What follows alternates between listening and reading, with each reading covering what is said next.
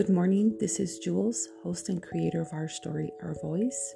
And it has been a minute since I have done one of these. It's it's been a long time. I believe the last one that I did was in Halloween, really close to Dia de los Muertos.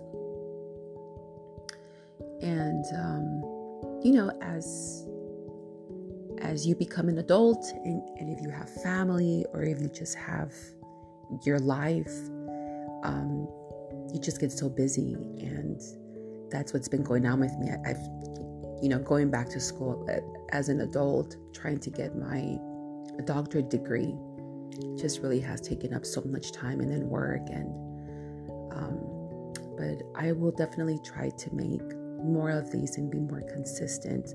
Just need to find that rhythm again. And um, actually, not just the rhythm, but probably even the inspiration to to do a podcast. I've learned that you can't just come on and freestyle it. Maybe every so often that is okay, but you definitely have to prep and plan to have good content and to have a good conversation or just to be able to have a good show. And I can't make any promises. All I could promise is that I will try to be more consistent. And um, the goal is still to grow the podcast. I always go back and I listen to to the prior shows, and I was so there the prior shows were not good at all, but that's okay. You know, that is all right. And um, that's how you become better. And I will still be doing this podcast. I just can't promise that it will be as consistent as I was prior to going to school and just, you know, getting busy. But for today's episode, I wanted to dedicate it to a very special person who has impacted so many lives. And so let me just jump right into it. I get a phone call on November 11th, 2021.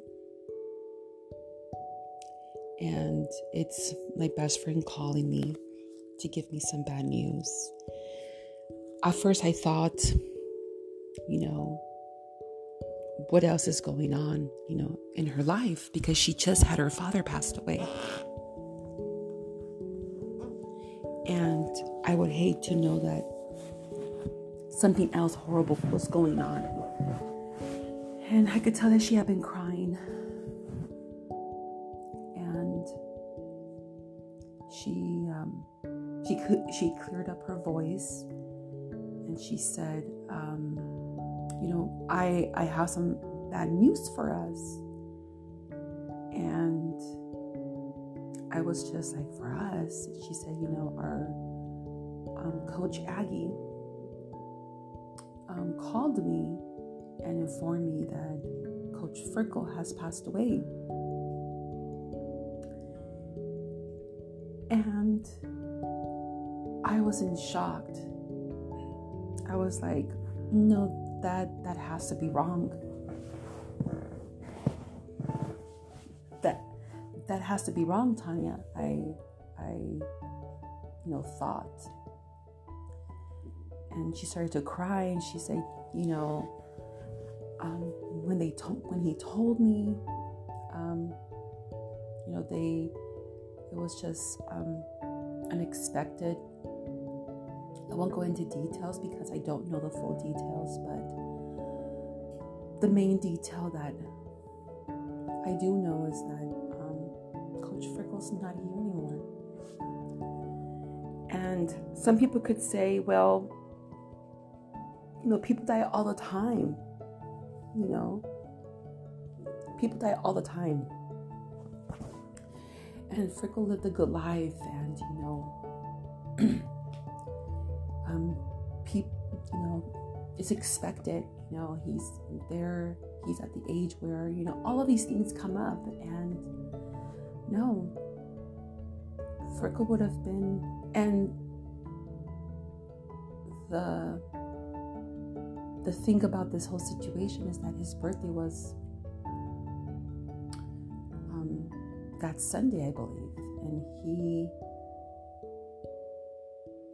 he was going to turn 67. Frickel was still very young. I'm going to tell you who Frickel was and why his passing has been so difficult to so many that he coached and so many that he befriended and so many that he came across. I met Coach Frickel through Coach Aggie. Every time that you think of Coach Frickel, you think of Coach Aggie, unless you're from the area, from your from Chino. And I started thinking about my relationship with Frickel, the teacher and student and athlete, and then eventually friend relationship, and how how special it was and why it was so special and, and how lucky and blessed I was to have had such a beautiful mentor with me for four years. But none of that would have happened if I would have have never met Coach Aggie. I met Coach Aggie in the seventh grade. He wasn't my teacher, my PE teacher, up until the eighth grade. And Coach Aggie is cool, hip teacher that all the seventh and eighth graders had many crushes on. I never did. Because I'm in my head, I'm thinking that he's too old. He's like a dad. And so when girls would come up to me and they're like, oh my God, he's so cute, he's so this. And I'm thinking, yeah, right, the guy in fourth period or the guy in our PE class. And they're like, no, you know, um, Coach Aguilera. I was like, I'm an RPE teacher? You guys think he's hot? Gross. I always think that's funny because, you know, I never thought of Coach Aggie like that, you know. Not saying that he wasn't good looking, just that I didn't see him that way because he was an older man and we were so young. And um, I remember in the seventh grade, although I, I, I didn't have him in the seventh grade as a PE teacher, I had Mr. Strikula. So for who for anyone who who listens to my podcast and, and is from my hometown in Chino, I'm sure one of you guys had Mr. Strikula. But anyhow, every week we will do the mile and it was graded. And the expected time was, you know, it should take at least 12 minutes. If you're walking and you're talking and you're not really doing anything, it should take up to 12 minutes to finish that course if you're walking it. I always felt that, well, if I can't do good in my other classes, I have to at least get an A in PE. It's the easiest class to get an A besides lunch, and they don't grade lunch. So I remember asking Mr. Strikula, what is the best time that I could get? He goes, well, as long as you make it under 12, you're good. I'm a 12 what? He goes, 12 minutes. I'm a perfect. How long is it? He goes, it's a mile. I'm like, okay. I hardly ever had tennis shoes. It was something that my parents just could not afford to buy me. But I always had sandals, right?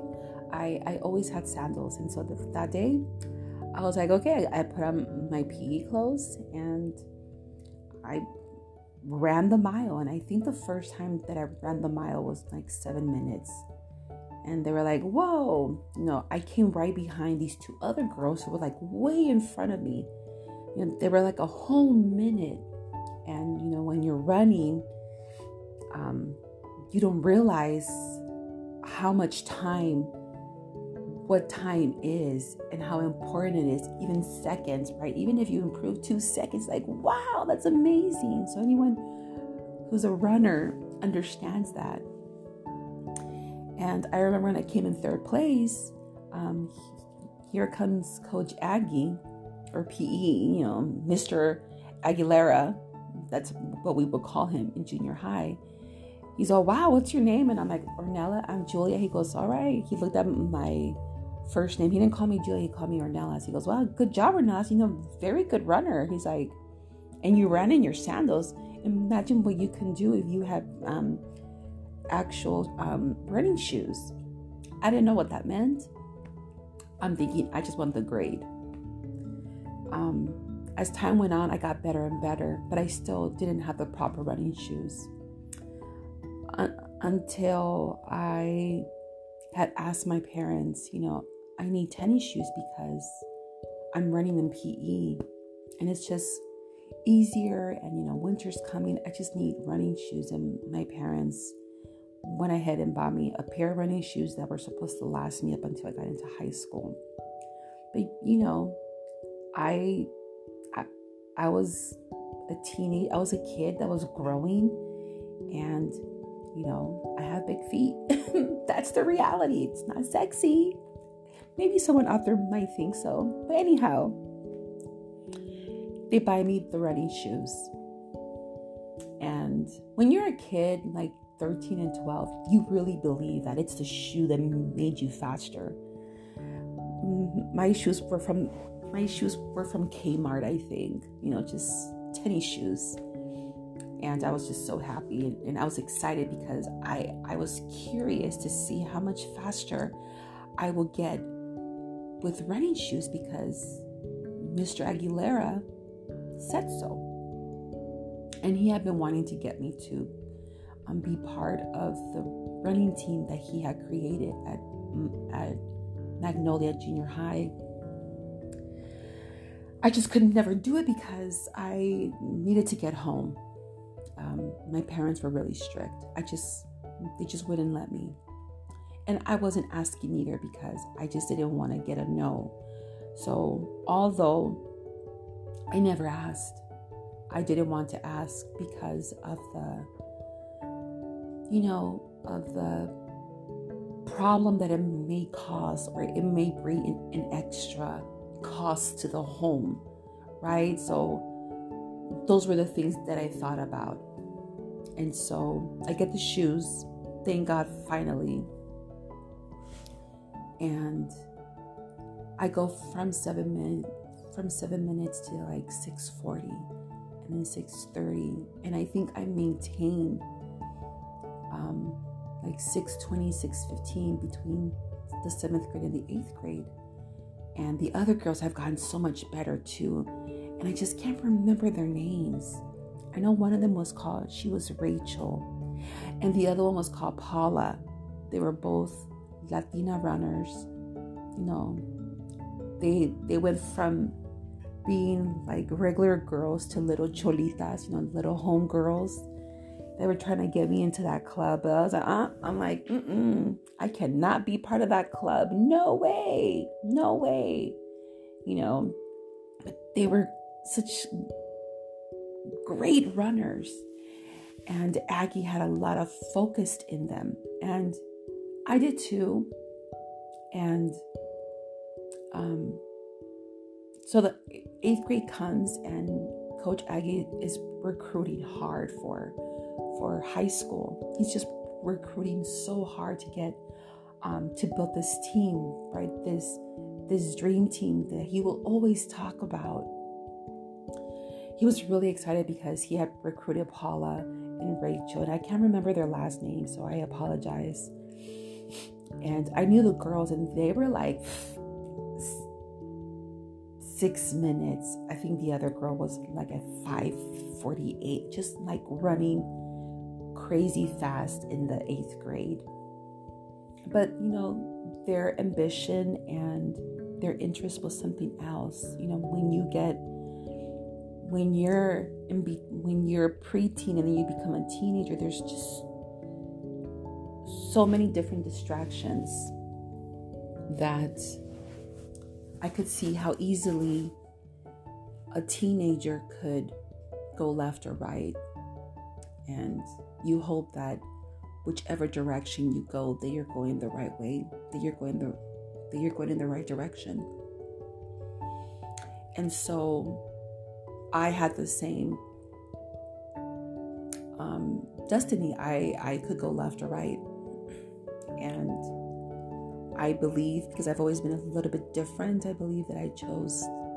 Actually, I didn't choose um, Mr. Aguilera, who, who would eventually become Coach Aggie. Um, he selected my path for me. And one summer, um, he he saw me and he's like, Ornelas, get in the car, get in the car. And anyone who's gonna listen to this and you're thinking like, why would a 13 year old get in a stranger's car by all a teacher, regardless if they knew them? And that was just the the trust that people had towards Aggie. You know, Coach Aggie just wasn't a teacher that commuted to Magnolia Junior High to his job or he commuted to Chino High. Coach Aggie was from the community. Um, parents from the community knew him. He went to high school with with some people from the community he went to. I'm gonna say that he probably even went to the elementary, to the junior high, and to the high school. All the all the schools that I went to, Coach Aggie went to. So he, he is a product of of the community who made it out and and became a teacher. And you know, he did sports in Chino High. You know, he's exactly like my best friend who's doing everything at her city. You know, that that's Coach Aggie. And Coach Aggie was like, Ornelas, get in the car. I'm going to take you home and I'm going to talk to your father. You have a great talent. You need to be part of this dream team that I'm putting together. But I have a feeling that the other two girls that I've recruited, um, it's not going to happen because they have um, they had gone pregnant, so it wasn't going to happen. And he was so bummed out, and he was just so disappointed. But he's like, "But you're still available." And I'm thinking, I'm not gonna get pregnant. I can't even talk to guys. and Coach Aggie um, drives me home, and you know, I get out, and he's like, you know, go, go call your dad. And I'm thinking, oh man, you know, this teacher's gonna talk to my dad.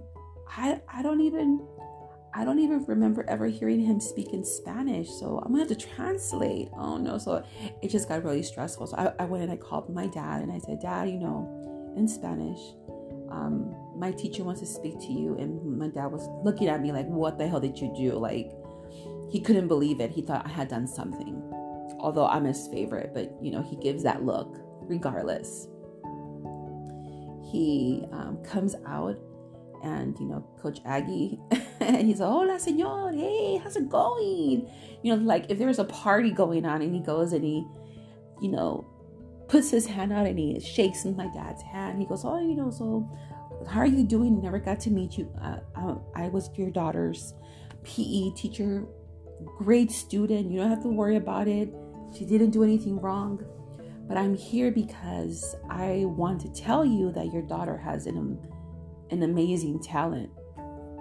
An amazing talent. And my dad was just kind of like, you know, stone face. And Aggie was just being himself, you know. And needless to say, um, he was, it took so much to convince my father to get me to run. It was like if I was trying to I don't know, like like if the USA like if the US military was trying to take me away at a young age or something, you know. And I, I get it. My dad was um, he was a very he was not a trusting man whatsoever, especially with with his daughter and the youngest of you know on top of that you know her job is to be here at the house to do what to do nothing that's what I'm thinking. And, you know, I think at one point, Coach Aggie was like, you know, why would you just want her here when she has a great talent to run? And my parents didn't understand about talent and um, about running. You know, those two things didn't make sense to them. I was, I will be wasting time. You know, they didn't understand. like what that meant, right? They didn't understand what that culture meant. Although my father was an avid athlete at the time when he was younger, I think, um, if anything, he tapped into that. And then after over an hour, probably even two, um, Coach Aggie was like, I'm, I, you could just tell that the light bulb turned on. He's like, wow, this man is not he's not going to let this girl run. She has to run. Coach Aggie was determined to advocate for me and, and for the talent that he saw and for the greatness that he saw. You know, he saw something and he was fighting for that, you know. And so finally, he pretty much just said, Look, bottom line, if your daughter doesn't do something, and if she just goes to high school high school is is could be dangerous. She could join a gang. She could become a chola or who knows even get pregnant. I was just recruiting these two young girls. They're right they're around the same age as your daughter and they are currently pregnant right now. They can't even go to high school because they're pregnant. My dad looked at me like you better not even think about it. And i'm thinking oh shit you know i'm like i'm gonna get in trouble and Aggie looked at me like I got your like this convinced him. And yeah, that's that is exactly what convinced my father. He did not want his youngest daughter to become a gangster or to get knocked up. And so um, Coach Aggie was like, we start training, you know, I want to say like around the end of July, because they would cheat just a little bit and for sure August. And so be prepared, you know, when you have, you know, he was just telling me, make sure that you're running um, consistently. And so he recruited me and my best friend, Tanya. And so the time came where we had to go into the high school and train with a group of people, with this group of, of high schoolers, and we were freshmen going in. And he tells me, you know, when you get to high school, when you get to Chino High, um, they're going to be towards the back of the track. Just you know, go through the back of the you know of the bleachers, the parking lots in the back, and you're going to see this white man with a straw hat with a clipboard. Um, go there and let them let him know that you're going to be running. That you're there to to practice. My best friend and I get there, and we didn't see Coach Aggie, so we freaked out. We're like, "Oh my God, where's where's Coach Aggie? Why isn't he here?" and um, the man with the straw hat was um, Mr. Dave Frickel or Coach Frickel, and we were like, "Hi, you know, I'm I'm Julia, and this is Tanya. Where's Coach Aggie?" And Frickel's like, "Oh, he won't be here. Um, he won't be here today, but he'll be here tomorrow." We're like, "Oh, okay." He goes, "So go and warm up." Without looking at us, but he was always looking Although Coach Frickel never looked up at you, but he was looking at you. That was one of his greatest, greatest gifts. And my best friend and I were like, go run in the track. okay, so we go, and there's a lot of people there, people who I still know today. You know, I remember um, Robert, I remember Dan Strong. I remember James. I remember Nicole, Natasha, Sonia, um, Elizabeth Lomelli, who's now Liz Gomez, Jenny Ruderman, Randy Velarde. There was just so many more people, you know, that day. These are the people who, who I knew, who I could remember who were there that first day. There's a lot of people huge crowd. And so my best friend and I go and we do two laps. And on the third lap, we just decided we were going to go home. This wasn't for us. So we go home. And that was that. The next day, I see Coach Aggie with Tanya. And I was like, oh shit. And he's like, young lady, you're in trouble. Why did you guys go home? We're like, um. He's all, we're to go back you're gonna apologize to Coach, you know, Coach do it. Um, well, he told on us. He's all, he didn't have to. You guys weren't there. I asked. He's like, oh, they went home. How was that? I was like, oh, I'm like, how embarrassing. So we get there and we're like, hi, hi, coach. He's like, hey, ladies, what happened yesterday? You know, with his little infamous smile that we all know and the little side look. We're like, um, we went home. and he's like, yeah, okay. And I felt like, oh man, you know, well, here we are. Let's just do this. And that first um, practice, um, if you're if you're a runner and if you're familiar with Chino, you know Chino Hills is nothing like I remember when I was younger, when I was like a teenager, and Chino Hills was just nothing but hills, and there was no homes, no shopping centers, no nothing. It was just a hill, and they took us to this one um to this one course that's um aerojet all uphill and it was you know i had been running but you know when you're that young you just have you just have the resistance and you have the energy you know when you're that young. You don't realize how much energy you have when you're young.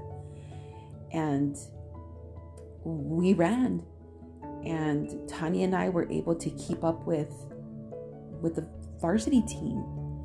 And you know Aggie was really impressed and so much coach coach Frickel and we we maintained with the with the girls varsity team all through high school. I mean all through that summer. I know that some of the girls were kind of like you know giving us the the the look like you bitch. Here comes these incoming freshmen, you know, keeping up with us when we, you know, we're the sophomores or we're the seniors, you know. And um, when we got there that summer, a huge chunk of their girls had left. So they were really Coach Aggie was really hoping for Paula and Rachel for those two other girls, but they but they ended up getting pregnant. He was really hoping for them to come in, and that was going to be you know the dream team. But it was me, Tanya, Liz, and Jenny, and I even believe it was Nicole. She was a junior, and um, Natasha. So we were all part of the same team. But I guess the team that had left before us, they were just like dynamic still didn't win um, state. You know, we never won state neither. But I remember after running Aerojet, um, Coach Frickel comes up to me and he's like, um, "How long have you been running?" I'm like seventh and eighth grade for um, every Wednesday. He's a that's that's been your training, um, and I'll run home, but that's because I didn't want to get in trouble. And so my practice had been every day after school running home. So I could just be at home because, you know, I, I didn't want my parents to think that I was just like out there doing whatever. Those were those were my fears, my insecurities. So I would run home. I would walk every so often, but for the most part I would I would run home. You know, I was constantly like just moving and he's like, "Wow, okay. Did you train over the summer?" I'm like, "Nope like, all right. And that was that. You know, that that was my introduction to um, to running. I remember at one point, um, I think it had already been like two weeks in, and um, Coach Frick, Coach Frickel comes up to me. He's like, "So how do you feeling? How do you feel about running?" And I said, "Well, I, I think this is not for me, and um, I I feel that I'm most needed at home. And so I'm, I'm going to quit. I, I don't think I'm going to continue. It's not something that I want to do. And this this is the wonderful man that we just lost said to me, and he tricked me too. He said, Look, train the whole summer. Um, you're going to be running at the Cal Poly Invitational. I'll put you in the JV. And if you like how you do, then you can make your decision then. But just experience your first race and then make a decision. I'm a deal. I was a sucker. He he convinced me to train the whole summer. The whole summer.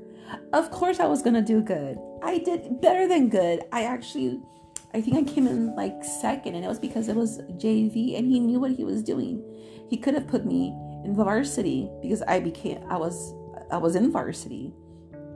But he put me in JV because he wanted me to experience winning and what and how I would feel about winning and how good it was going to make me feel. So Coach Frickel, you knew exactly what you were doing and I thank you for that. And so the story that I just said, um, everyone has the same story about Coach Frickel, different, but it all has the same tone. All of it. All of it has the same tone, the same energy. Coach Frickel passed away November 11 of 2021. He didn't get to see his 67th birthday. And my my heart goes out to his family, to his wife and to his two daughters. You know, just really a, wonderful man who who just changed everything, who changed people's future. You know, if it wasn't because of Coach Aggie insisting you know, for me to become a runner, advocating for me, fighting for me to become a runner, I would have never have met Coach Frickel. And his funeral was November 29th. It was this past this Monday. And if I was to say that that was the hardest day, it would be an understatement. you know, I try not to cry so much on these podcasts because I'm not a good crier. I sound ugly. I can't talk. My voice goes up in a high pitched tone. But it's it's it's been hard. You know, I'm sure it's been really hard for Maria, his wife, and his two daughters, Kristen and Casey, my heart goes out to you because you you experienced him as a father, you know. And I might get a lot of beef for this, for saying this. Although I have my father and I love my father very much. Coach Frickel was a second father to me. He he he did he took care of us. He took care of his athletes. He talked to them. He he encouraged them you know, I wouldn't be the person that I am today because of Coach Aggie and Coach Frickel for having that mentorship. Everybody who, who went to his funeral, everyone who went there, these two men changed our lives.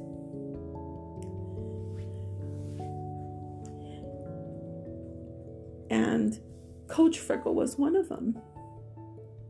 You know, it's it's hard to believe that he's no longer here.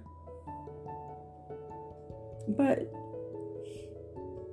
you know, I just want Coach Frickel to know that I am so thankful for him. And there is no way that I could ever repay him for giving me the experience of feeling great because of running, for giving me the experience of understanding what a good man is, for giving me the experience and the inspiration to to be great and to move forward and to stay focused and, and to go to college you know I was lucky enough to ha- to have had Coach Frickel and Coach Aggie to mentor me all through high school. They both mentored very differently. but they were there. They were a huge part of my life, and they still are. I, I just, the only regret that I have is not seeing him often. But, and I'm to end, I'm to end it with this. I went back to school because it was something that I always wanted to do. And when I had doubt about going back for my doctorate degree, I could hear Coach Frickel in my head. You could do this or not. Just go for it. You have nothing to lose. He was the first person that I thought of. And that's what I did. I went for it. I decided I have nothing to lose. And, you know, I was so excited to invite him to my graduation. When I did graduate, I was like, I can't wait. You know, what a, you know, what a, I want to surprise Coach Frickel.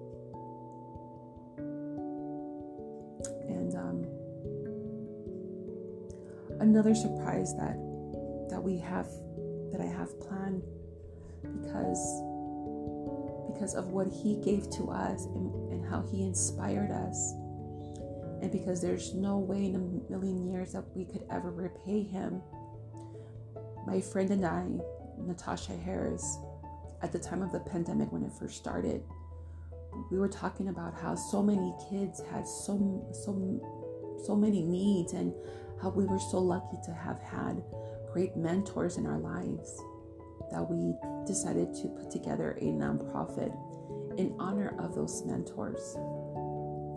And Coach Frickel was the main person that we talked about um, when putting together this nonprofit, the Three Agents of Change. We are currently in the process of becoming a 501c. And with um, our gift to Coach Frickel was to, um, you know, show him that, you know, our nonprofit is to give back what he gave to us and that mentorship works. You know, everyone that was there at the funeral, he guided, he mentored, and he helped. And we were all better off for it. I'm sorry, Coach Frickel, that you won't be able to be here in person to see how we are going to honor you and how we're going to maintain your legacy, but we're going to do it. Um, through our nonprofit, we have decided that we're going to create a a um, Coach Frickel and Coach Aggie Foundation. Um, the Coach Frickel, I'm sorry, the Coach Frickel um, Foundation is going to be put it's going to be put in place because Frickel, you know, my biggest thing in junior high is that I didn't have tennis shoes because I didn't want to be a burden when it came to asking my parents for running shoes. Coach Frickel bought me running shoes all through high school track shoes, cross country shoes. He paid for camp he paid for for so many things.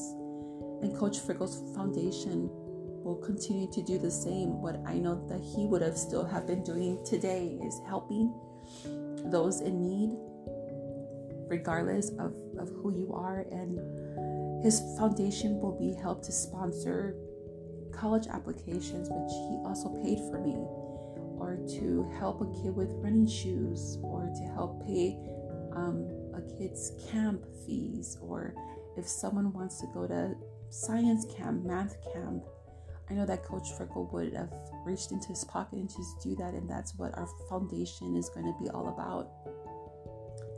I will keep you all posted on that. When it happens, I'm going to reach out to everyone who was inspired by Coach Frickel. And um, let's keep his legacy alive through us if you want to find a way to repay him, repay him through his foundation, because it's gonna go it's gonna go into for good use. I already have people who are waiting to give me something to start this. We have to become a 501c, and when I do, I will be reaching out and I will be making an announcement. And um, this is for you, coach. thank you. I was lucky to have met you.